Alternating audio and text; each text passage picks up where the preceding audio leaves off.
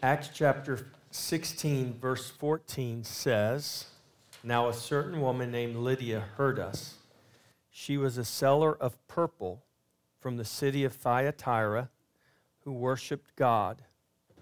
The Lord opened her heart to heed the things spoken by Paul. The Bible says there was a woman named Lydia, and she one day heard the Apostle Paul speaking. She went to prayer, and she didn't know Paul was going to be there. And Paul was speaking, but it says that the Lord opened her heart to hear or to heed the things spoken by Paul. Do you know what the word heed means? It means to give attention to, to pay attention, to pay close attention.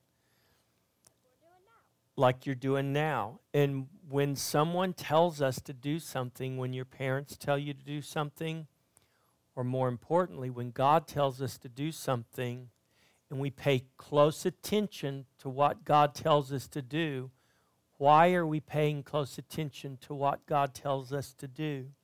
So that we will obey. That's right. And the Bible says that God opened Lydia's heart and she gave close attention to the things spoken by Paul. Do you know that God has to open our hearts to hear His word, to hear His good news? And when God opens our heart, He does that so that we will pay close attention so that we will obey. Do you believe God has done that for you? Do you believe God has opened your heart to hear His truth? Yes? Well, I believe that too. And God has opened your heart to hear the truth so that you will obey Him. I like your prayer request today, Simeon, that God would give us grace to obey. Do you know that's a prayer request? That's something we should pray, all of us. It doesn't matter if we're young, it doesn't matter if we're old. We all need to pray that God would give us grace to obey.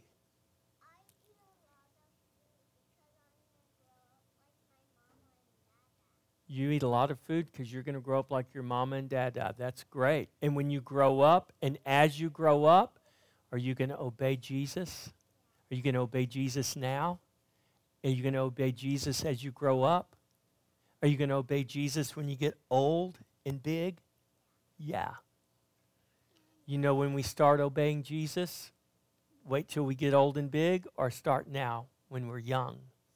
Now. Start now. So, you know, it is a great prayer for us to pray. Not just that God would give us grace to obey, but that God would open our hearts we need an open heart to God every day so that we can pay close attention to what He says.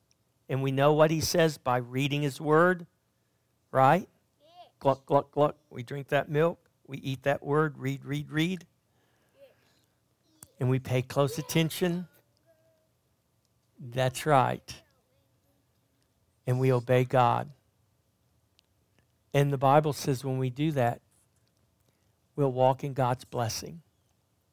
And that's good news, isn't it? Yeah. All right. Y'all ready? You're going to hear the rest of the story now? Okay. Thank you.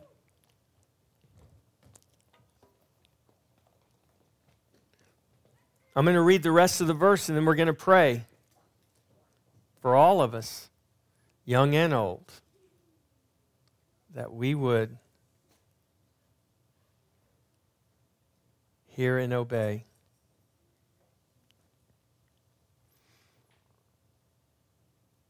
Acts 16, verses 11 through 15. Therefore, sailing from Troas, we ran straight across to Samothrace, and the next day came to Neapolis, and from there to Philippi, which is the foremost city of that part of Macedonia, a colony. And we were staying in that city for some days. And on the Sabbath day, we went out of the city to the riverside where prayer was customarily made. And we sat down and spoke to the women who met there. Now, a certain woman named Lydia heard us, She was a seller of purple from the city of Thyatira who worshiped God. The Lord opened her heart to heed the things spoken by Paul. And when she and her household were baptized, she begged us, saying, If you have judged me to be faithful to the Lord, come to my house and stay. So she persuaded us.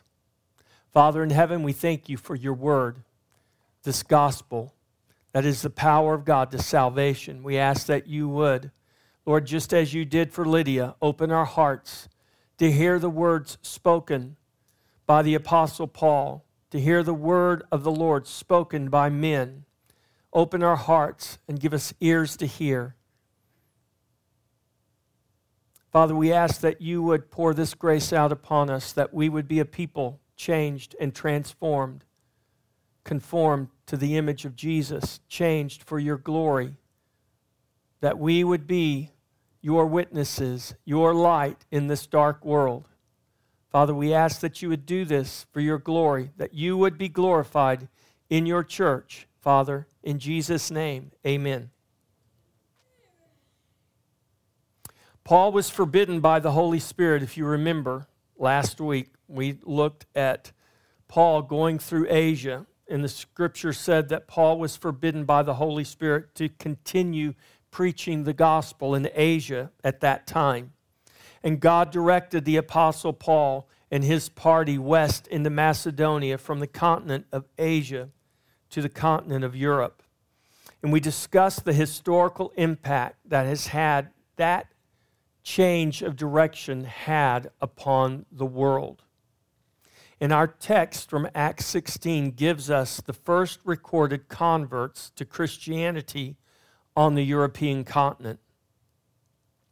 In the verses we just read, we see that the gospel goes from Asia to Europe. Therefore, sailing from Troas, which was on the western coast of Asia, we ran straight course to Samothrace, which was an island in the Aegean Sea, and the next day came to Neapolis, which means new city, which was on the eastern coast, the southern and eastern coast of Macedonia.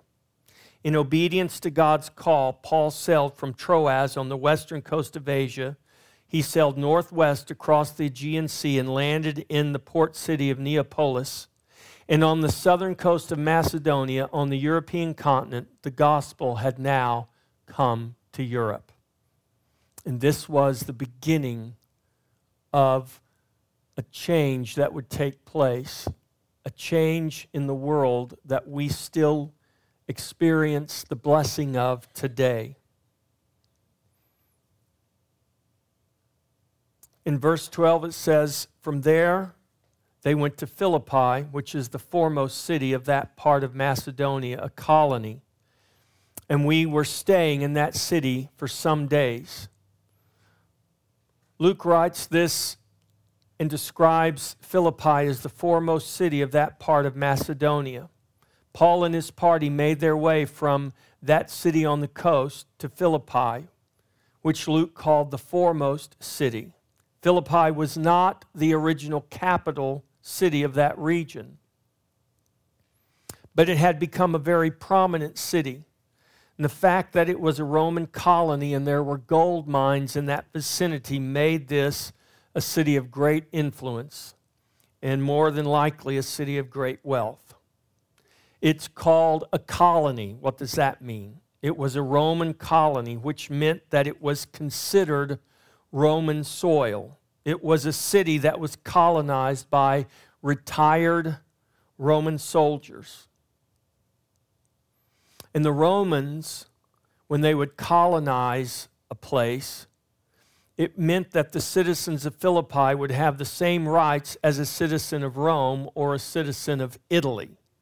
The Romans divided the world into those who were citizens and those who were strangers, kind of like the Jews were either you were a Jew or you were everything else, a Gentile. Well, the Romans were similar. If you were from Italy, you were a citizen. If you were not, you were a stranger. And as the Roman Empire went and expanded, they would colonize and they would have these cities that were called colonies. And if you lived in that city, if you were born in that city, it was you were living on Roman soil and you had all the rights as a citizen of Rome. Saul of Tarsus was a citizen of Rome for this reason. It wasn't that Paul was born in Rome, it was that Paul was born in an area of the empire that was considered Roman soil, and he was born with all the rights.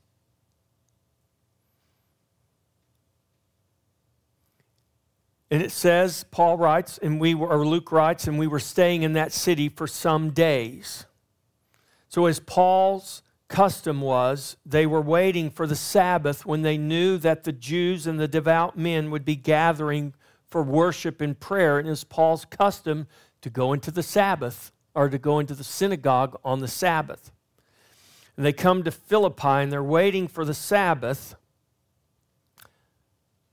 But it turns out, obviously, there was not a synagogue in Philippi, but there was a place where prayer was made. And on, in verse 13, it says, On the Sabbath day, we went out of the city to the riverside where prayer was customarily made, and we sat down and spoke to the women who met there. On the Sabbath day, this was the Jewish Sabbath, the day of rest, the day of worship. We went out of the city. They went out of the gates of the city and they went down to the river where they knew there would be a place of prayer. There was no synagogue in the city of Philippi. When we get to chapter 17, verse 1, Paul had to go all the way to Thessalonica before he found a synagogue. But the apostles went outside the city to seek the place of prayer because they knew there would be one, because customarily this is what the Jews did. If there were Jews in a city, whether there was a synagogue or not, there was always a place of prayer. To the riverside where prayer was customarily made. Why by the riverside? They knew there would be a place near water. In this case, it was near the riverside because prayer was customarily made near water. The Jews built their synagogues and they built their places of prayer. They built their temple right over the Gihon spring where there would be water, plentiful water for all of the centuries of sacrifice that would take place in that temple. Well, as they built synagogues throughout the Babylonian Empire as they were dispersed, and now in the Roman Empire as they had been dispersed for centuries and lived in these areas. Wherever they went, they would have a place of prayer. And it was customarily near water because of all of the ceremonial ritual washings that were associated with offering prayer to God. So Paul knew if there's not a formal synagogue, there was a place of prayer. And this place of prayer would have been customarily established to offer regular prayers to God. And this place of prayer was more than likely an open air shelter, not, not necessarily a roof, but an enclosure near the river where they would have gathered and they would have offered prayer.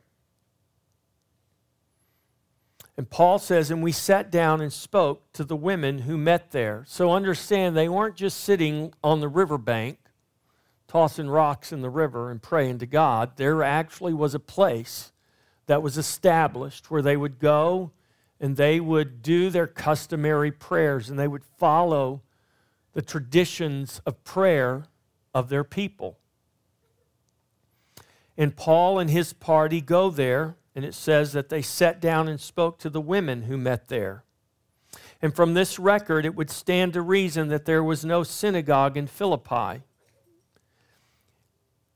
more than likely because it was a Roman colony. Maybe they weren't allowed to have a synagogue. Maybe there weren't enough resources to establish a synagogue there, but there was always a place where prayer would be offered.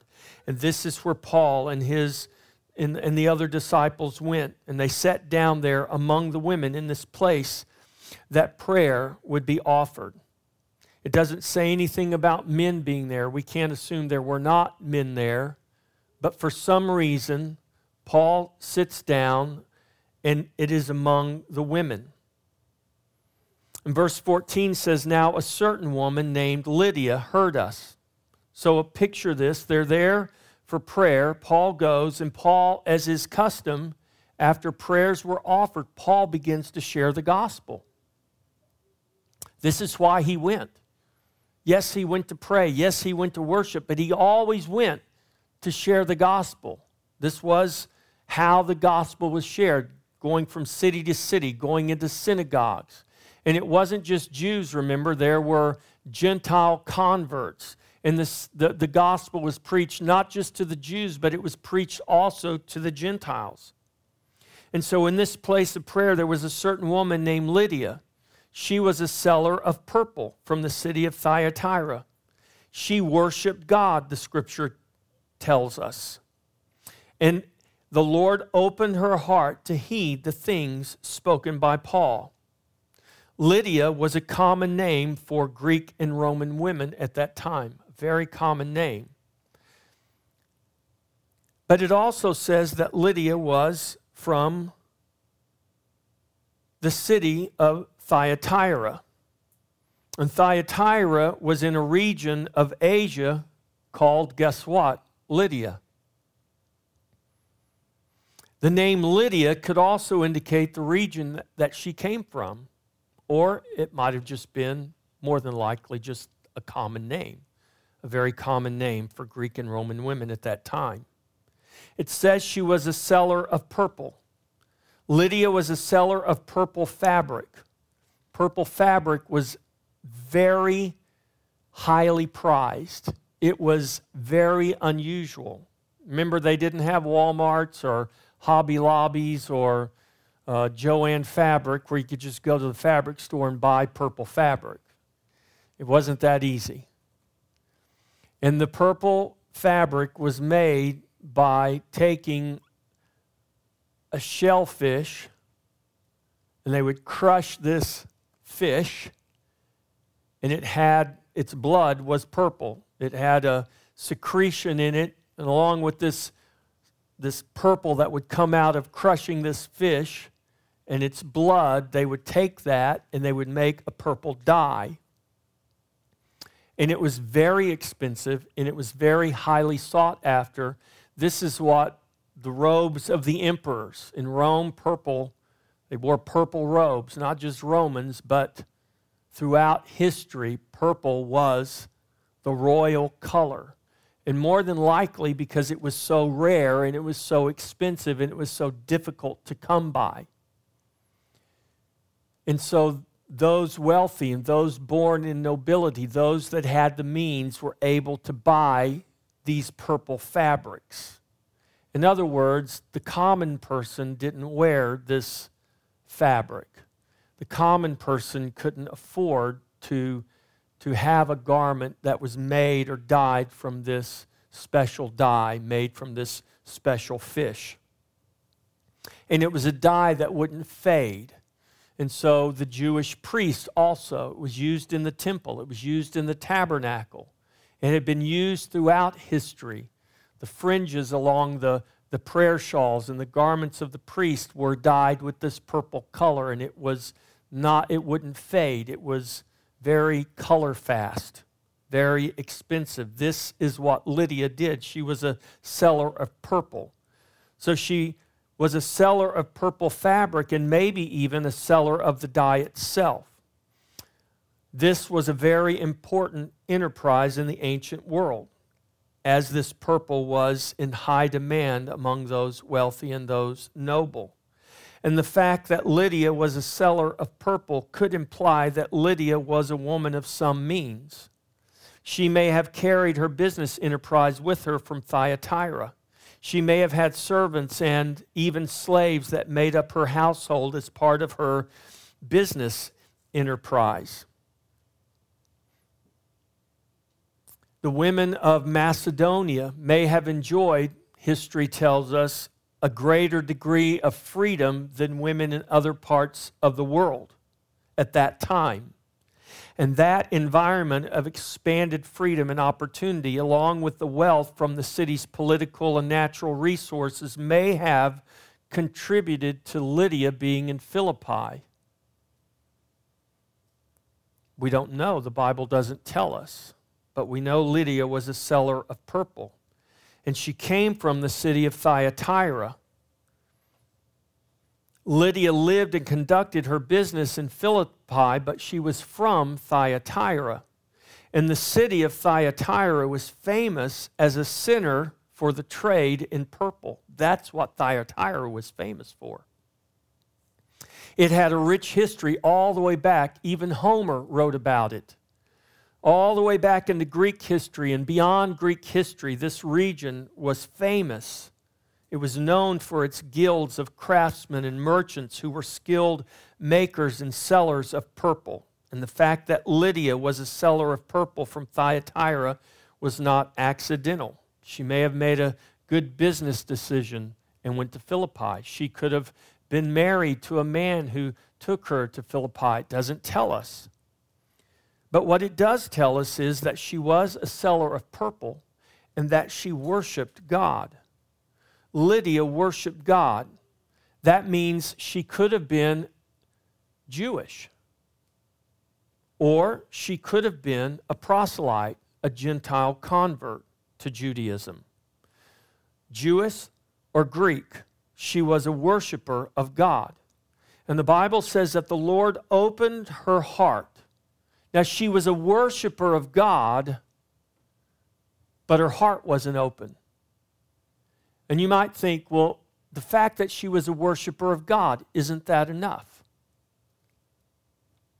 No, it's not enough. Jesus went to his own people who were all worshipers of God, and they rejected him and they crucified him. Though Lydia worshiped the God of Israel, her heart had not been opened to the gospel of Jesus Christ. She worshiped the God of Abraham, Isaac, and Jacob, but she did not know her Messiah. She had likely never heard the gospel preached until Paul appeared that day. The word opened here, the Lord opened Lydia's heart, is from an old word that means to open up wide, to open completely. It's a Greek word that has, uh, it's a compound word, and it has this word dia in it. Dia means two, and the picture is like I don't know if you have in your house or if you've ever been, it's like that door back there. You see that door? It's a double door we can open one side of the door and say the door is open, but it's not completely open. This word, he opened Lydia's heart, is a word that pictures, he opened wide, completely. It's like a double door that doesn't just have one side open, it's got both sides open. Lydia's heart was laid wide open for the gospel. God did that. She was a worshiper of God but God had to open her heart so that the gospel, the truth, could come in. This is the same word that's used in Luke 24 45 when it says that Jesus opened the mind of the disciples to understand the scriptures. This is a prayer we should pray that God would open our hearts, that God would open our minds to the truth because we need His truth every day. We need to feed on His spiritual food and His truth every day. We know that we need food every day and we need eh, we eat every day multiple times a day. And when our bodies don't get food, our bodies let us know. We don't have a problem. We never say, Well, I've eaten food before and it didn't work for me. I don't eat food anymore. Funny how that works, right? We eat food constantly. And we know that we need food so that our bodies can continue to function. Guess what? You need spiritual food so that you can continue to function spiritually. It's not good enough to say, I read the Bible last week or last month or last year. No, you need to read it. You need to consume the word daily, multiple times a day, throughout the day, in, in various ways. The opening of Lydia's heart was also the opening of her mind and her eyes and her ears. This is true for all who God moves upon to open their hearts. God opened Lydia's heart to give close attention to the things spoken by Paul to heed the things spoken by Paul, the scripture says. The opening of Lydia's heart was God's work. The attending or giving heed to the things spoken was hers. God opened her heart, but Lydia gave close attention to the things that Paul spoke. This, this shows us the work of God and the responsibility of man. Man cannot fulfill his responsibility to heed God's word apart from the work of God to open man's heart. God opens our heart that we may attend to his word. This is our responsibility. So Lydia gives heed. She attends to the words spoken by the Apostle Paul. And what were those words? It was the gospel. Paul proclaimed Jesus the Christ, the Messiah, the Savior. Paul gave them the gospel that Christ came, that Christ lived, he was crucified, he died, was buried, he rose again, ascended to the Father, and that he is the Savior of the world. And however Paul preached the gospel, whatever Paul communicated to Lydia and those women sitting there, the scripture tells us in verse 15, and when she and her household were baptized, God opened her heart and she gave close attention. She heeded the words of Paul. And when her, when she and her household were baptized, she begged us, saying, If you have judged me to be faithful to the Lord, come to my house and stay. So she persuaded us when she and her household were baptized. Lydia, giving heed to the word spoken, resulted in what? Faithful obedience to Christ. To trust in Jesus is not only to hear his words, but to obey him. And what did Jesus command his disciples, recorded for us as he is ascending?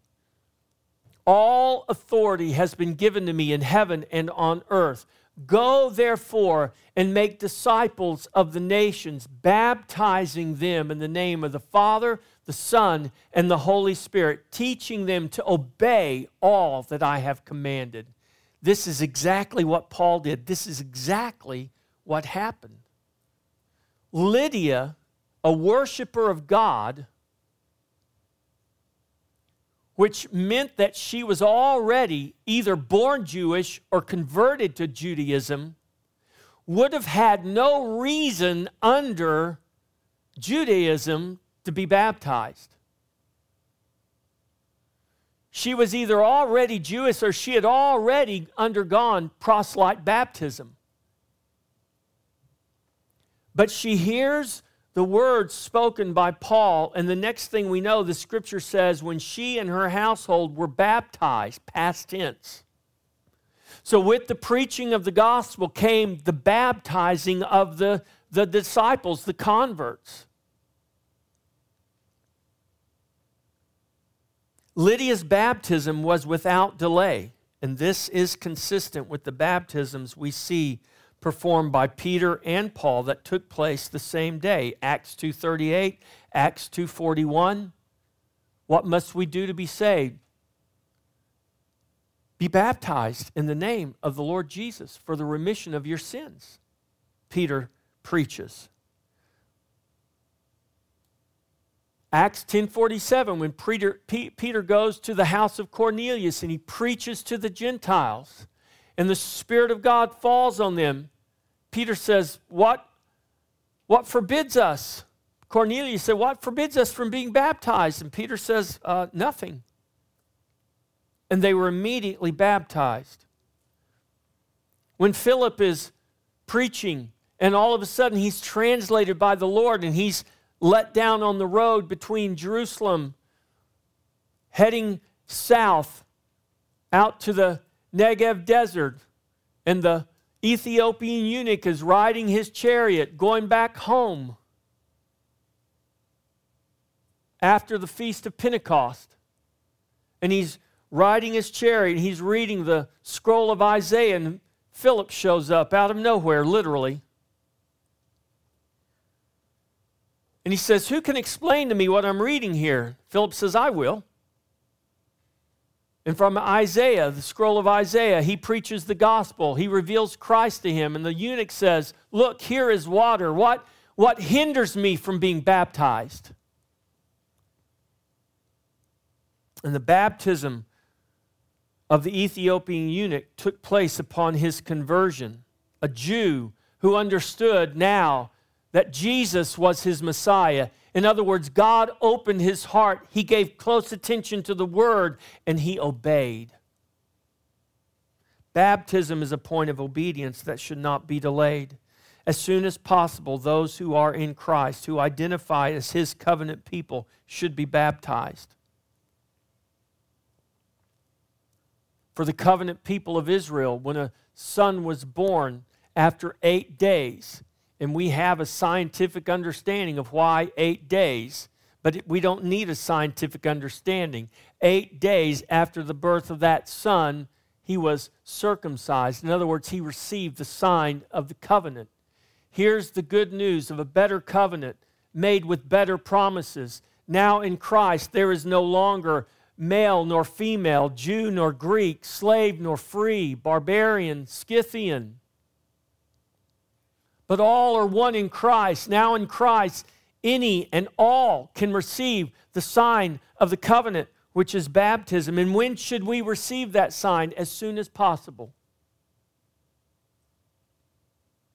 For children, young, for adults, old, for those who had never been baptized yet profess faith in Jesus, they need to be baptized upon their profession of faith.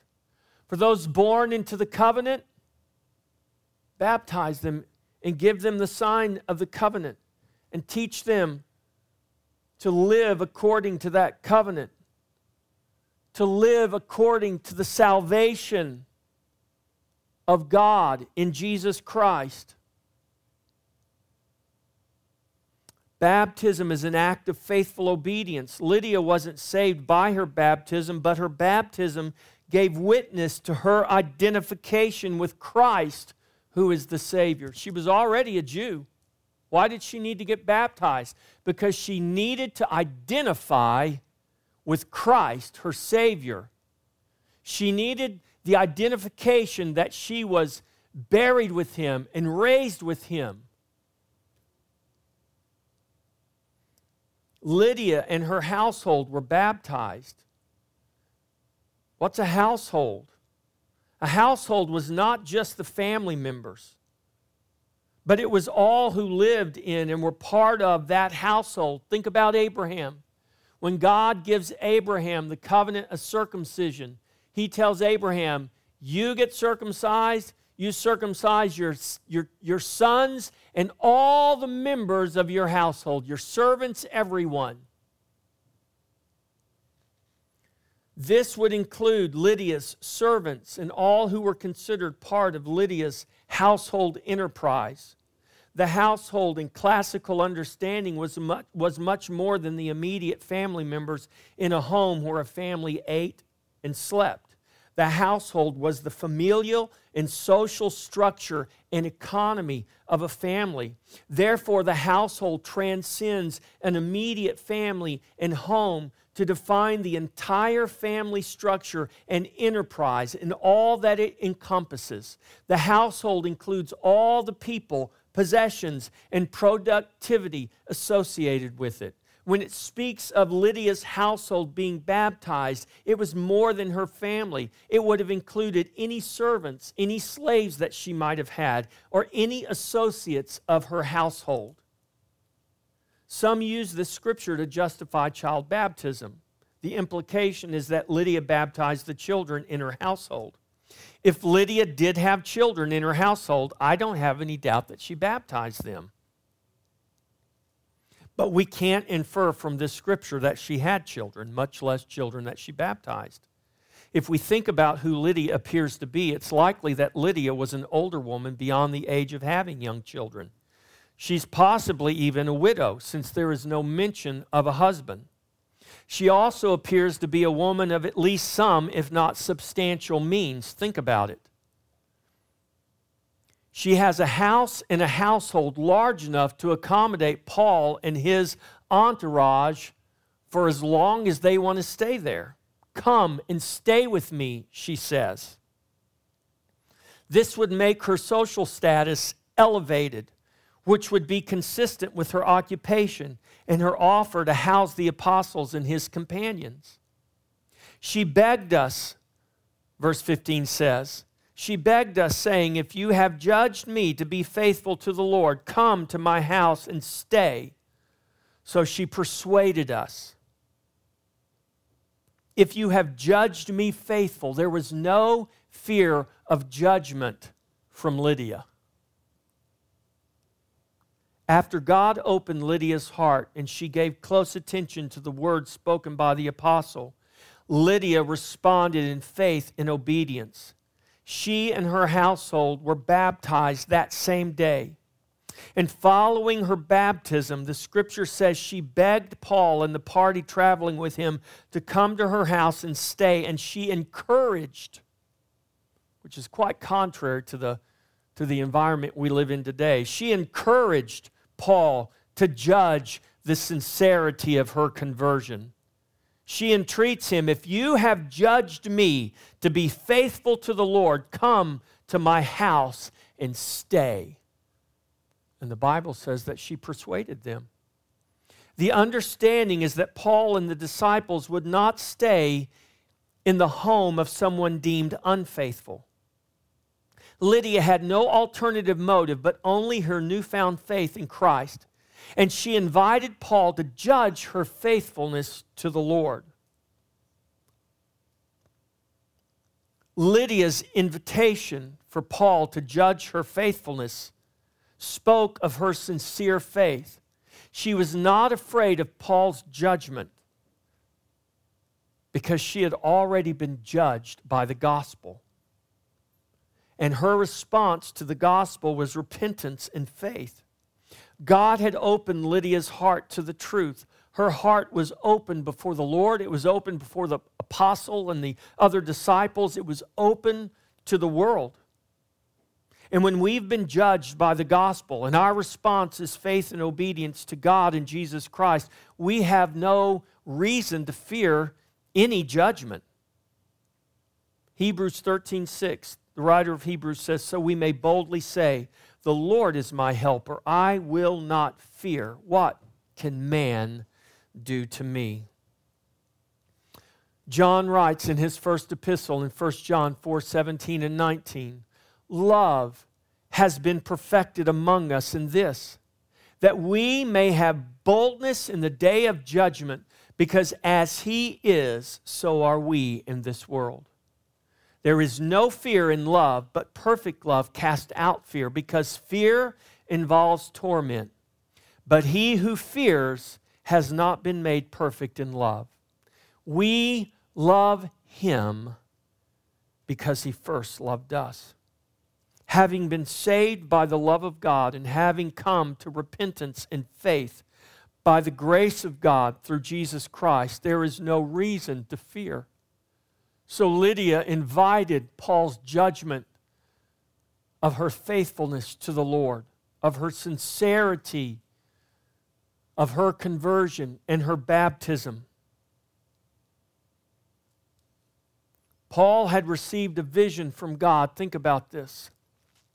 Paul received a vision from God of a man of Macedonia pleading for Paul to come and help him. Paul obeys the Lord's leading. He turns west. He sails across the Aegean Sea. He lands on the European continent in southern Macedonia. He travels to Philippi, to the chief city of the region, and there he does not first convert a man. It says they wait many days, they wait several days. Well, they're waiting for the Sabbath, probably praying, probably asking God to open hearts if you had received a vision from the Lord and you changed your whole course and you sailed west to a place you had never been before, it, I don't know about you, but if it would be me, I'm thinking if God gave me the vision of a man, I'm looking for this guy. Is, is God going to connect me with this, this man he showed me in this vision? But Paul does not first convert a man, but a woman.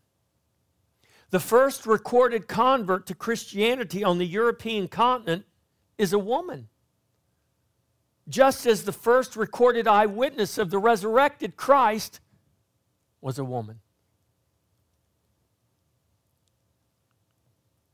And you might wonder so what? But if you think about the lie that the world tells, that Christianity is an oppressive and demeaning religion to women and other oppressed populations, is blatantly false. It could not be more false. There could not be a narrative more false than that. Christianity continues to bring about the liberation of women and oppressed populations wherever it goes and wherever it grows. The gospel of Christ provides eternal hope and liberty for all who heed its message. There is no other social justice message or movement that can add anything to the gospel of Christ. Any attempt to supplement the gospel is actually an attempt to supplant the gospel. There is nothing we can add to the gospel that does not first detract from the gospel and its purity and its power. The gospel and the gospel alone is what the world needs. In a zeal for man's approval, Many in the church today are robbing the world of the very message and the only truth that can set men free. The world's quest for what it calls diversity within an already diverse creation. Do you understand this? Look around you.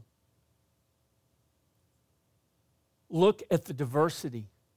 Look at the diversity in this room. Look at the diversity outside when you go out today. Look at the diversity in the very smallest things you can see to the very greatest things that you can see. We live in a creation that is absolutely diverse in every way.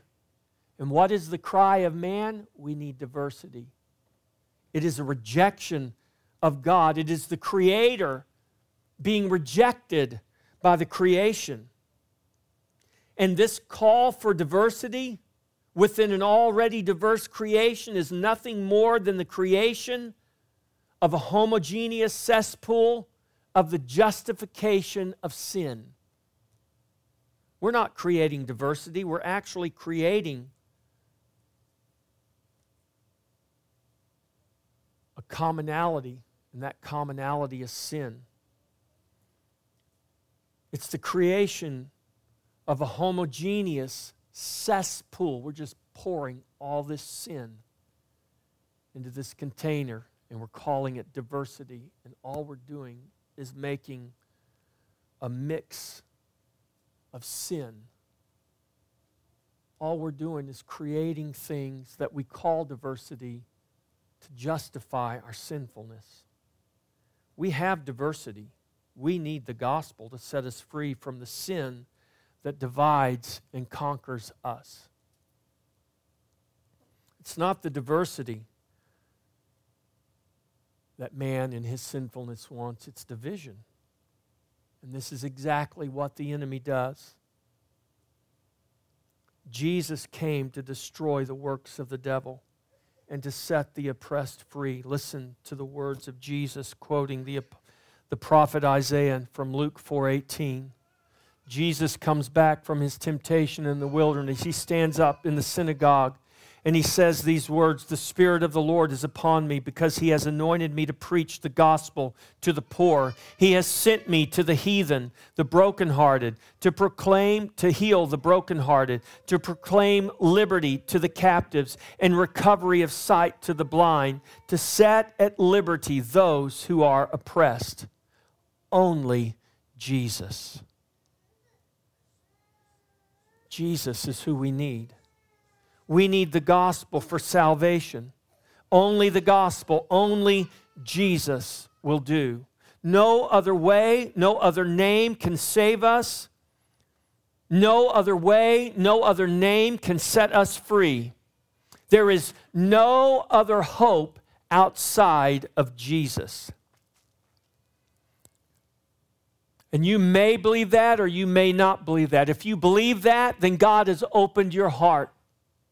If you don't believe that, then your heart needs to be open. Your prayer must be that God would open your heart.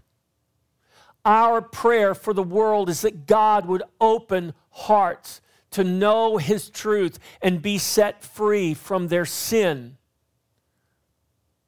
their fear of judgment, the cry of the world, You can't judge me, only God can judge me. When someone tells you that, you should say to them, You better hope I judge you and you don't have to be judged by God. Because you would much rather be judged by me than to be judged by God.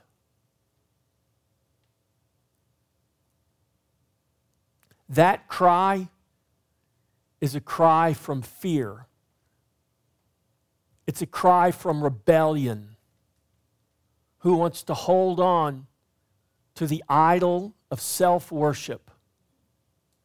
The fear is the fear of losing yourself, losing your control and we're deceived into thinking that we have control.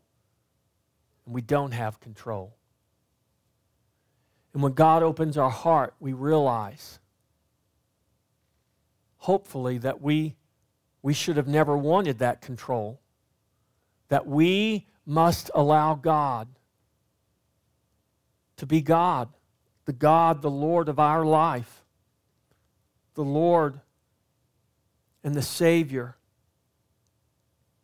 there is no hope outside of Jesus. There is nothing we can add to the gospel to make it more effective. Nothing.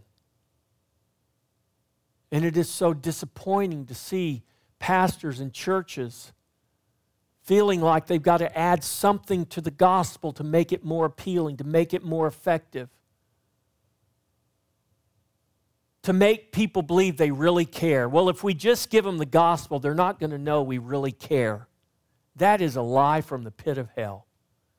What more can you give someone other than the gospel?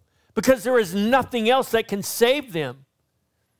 And our empty words, meant to try to create some feel good sense of, I don't know what is not doing anything but deceiving people.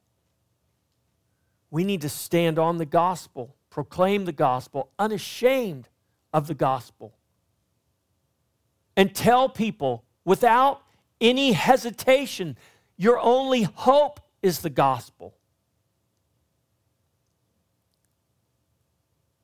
We are His creation.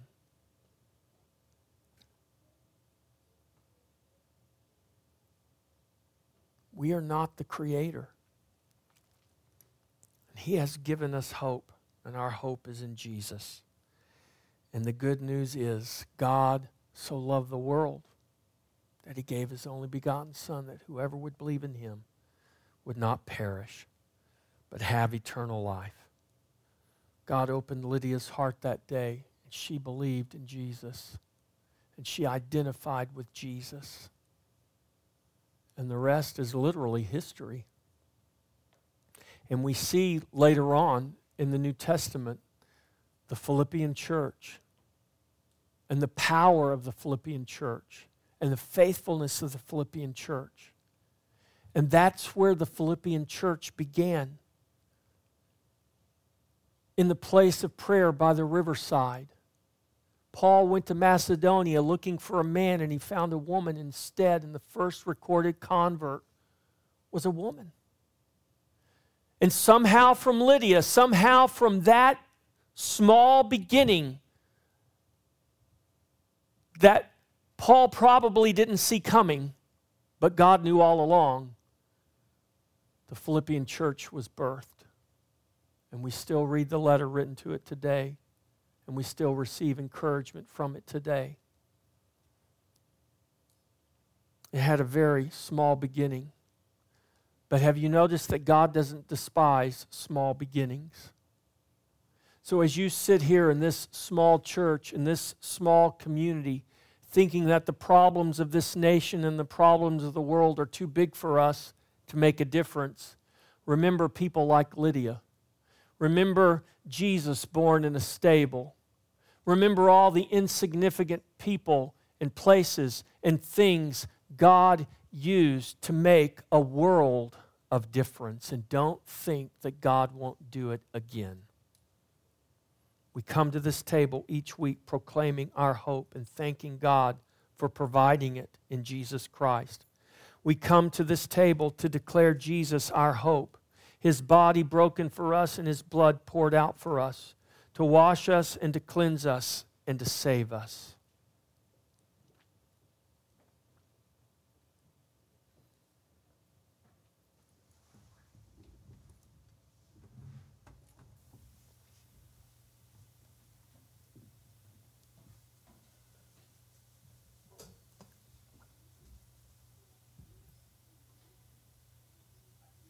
On this ordinary Sunday in this ordinary building amongst ordinary people, we are invited to the most extraordinary table to worship a God that cannot be described in human terms. To remember Jesus to thank God for Jesus. As you come to the table, trust Jesus. Thank God for Jesus and the salvation and grace He's given to us in Him. Let's all stand.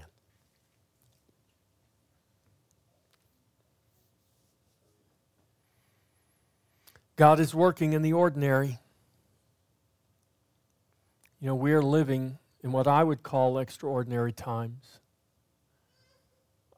I believe we're living in a time in our nation's history that is absolutely pivotal. And if you don't believe that, you need to. What happens in this upcoming election will likely determine the course of this nation over decades. And what happens in this election could very possibly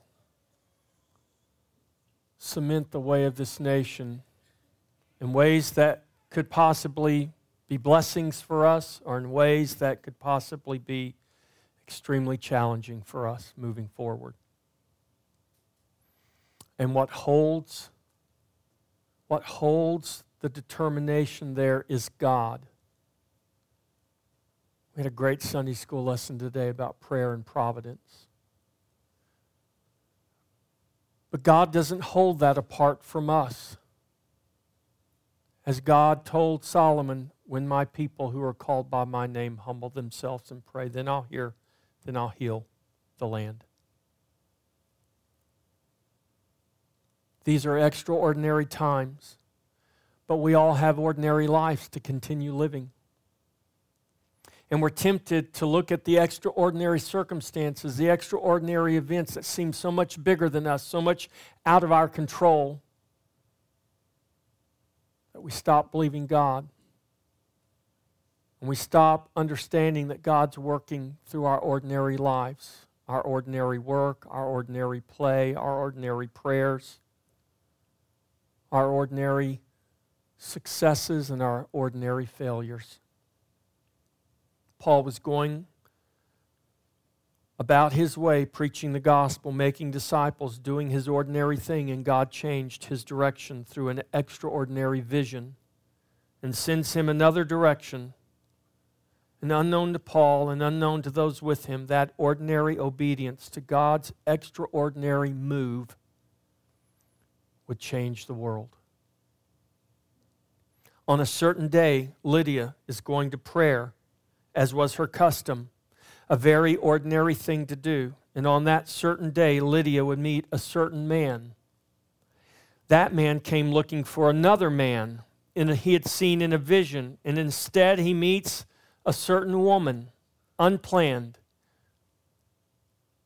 And what began as ordinary would become extraordinary that day as God would change the world of ordinary people in extraordinary ways.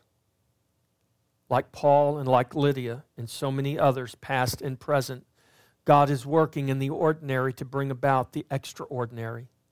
And that should not surprise God's people. In fact, nothing God does should surprise us. As we survey His story and see all the extraordinary things He does in the midst of the completely ordinary. Live your ordinary life, but live it well. Don't be surprised when God does the extraordinary in the midst of our ordinary. It's happening right now, all around us. Even if we can't see it, even if we don't know it, trust me, it's happening. God is working in very ordinary ways to bring about extraordinary things. And we are part of that because we are His people living in this earth this is our time of visitation. Make it count because life is short. Doesn't matter how long you live, life is short. So make your life count. Live it for His glory. Amen.